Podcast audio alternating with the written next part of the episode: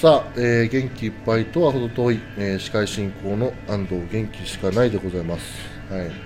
元気しかないって言ってるのにね、元気いっぱいとは程遠いと。まあ、矛盾してるわけですけども、世の中矛盾だらけなんでね。うん。これいつまで言うんでしょうね、この 決まり文句。そろそろいいかな。うん。まあ、前回あの収録トーク収録にてですね、えーまあ、ちょっと赤坂の、えーランチの紹介をしたんですけども、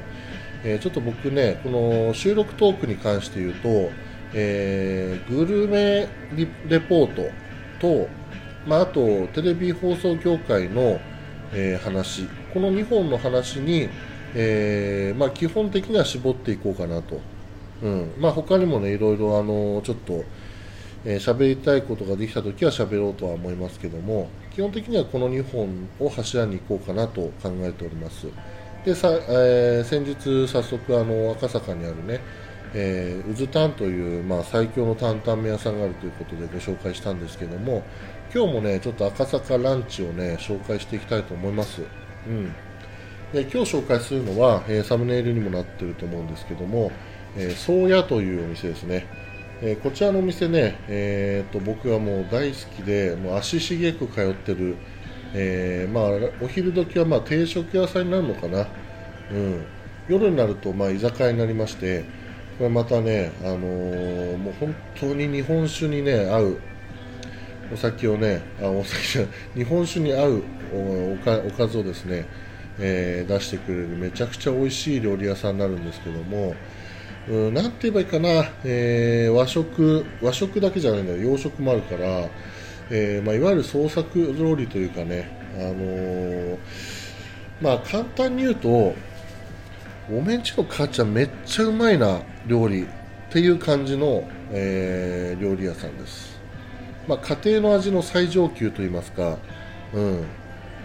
本当お前んちの母ちゃん料理うまいよなっていう料理が出てくるお店なんですね、うん、でランチにはですね、えーまあ、一律1000円なんですけども、まあ、赤坂っていうのはね夜すごく高いお店でもお昼は割とリーズナブルに食べれるっていうねお店がすごく多いんですけどもだからまあ赤坂をねちょっと攻略したかったらまずはねランチから来るとおすすめです。あのいろいろ食べれますんでね安く。はい、それでまあその宗谷というところは一律1000円で、まあ、ご飯と味噌汁とメインのおかず。そして小鉢が2つつくんですけどもこの小鉢っていうのがあまずねメインのおかずから話そうかな。メインのおかずっていうのがあの1日1品、えー日替わりなんですね。あのー選択肢はないんですよ。その日そのメニューが出てるっていうい一品がね出てるっていう感じです。で、えー小鉢に関しては、えーおばんざい形式で3つ3種類出てましてその中から2種類選ぶと、うん、これがねいつも迷うのよ。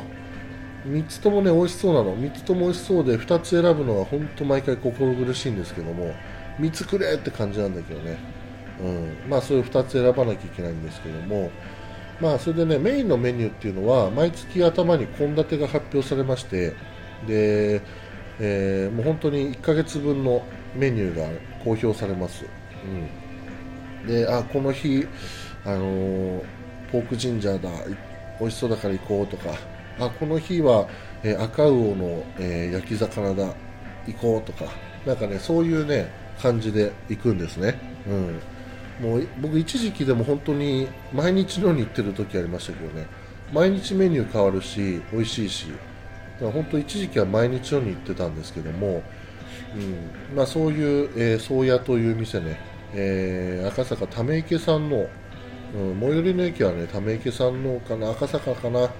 赤坂かな、うん、まああのー赤坂のね2丁目というところにあります、うん、で、えーちょっとね裏路地になってて、えー表の道からはねちょっと分かりづらいんだけど、あのーちょっとね裏路地でおしゃれな感じのところにあるんですよね、うん、で扉カラコロンって開くとちょっとこうおしゃれな雰囲気がカウンターカウンターがね10席ぐらいかな。あとテーブルが、えーまあえー3席ぐらいあって、うん、お昼時はね常時混んでますよ、うん。まあ、最近コロナで人がちょっと少ないんで、えー、割とスッと入れるんですけど前まではねちょっとこうお昼時になると行列ができて、え、待たないと入れない感じでしたね、まあ、それぐらい人気のお店です、まあ、特に女性が多いかな、まあ、女性が多いけど男性にも人気なんですよ。結構ねあのガツンとしたメニューも多くてさっき言ったポークジンジャーだとかあとなんだろうね。あの結構揚げ物系のガツンとした時もあればえー、すごく上品なメニューの時もあればっていう感じでとにかくね何食べても美味しいんですよ。何食べても美味しい、うん。まあ、この間の担々麺みたいに、えー、まあ、ごまの風味がとかさ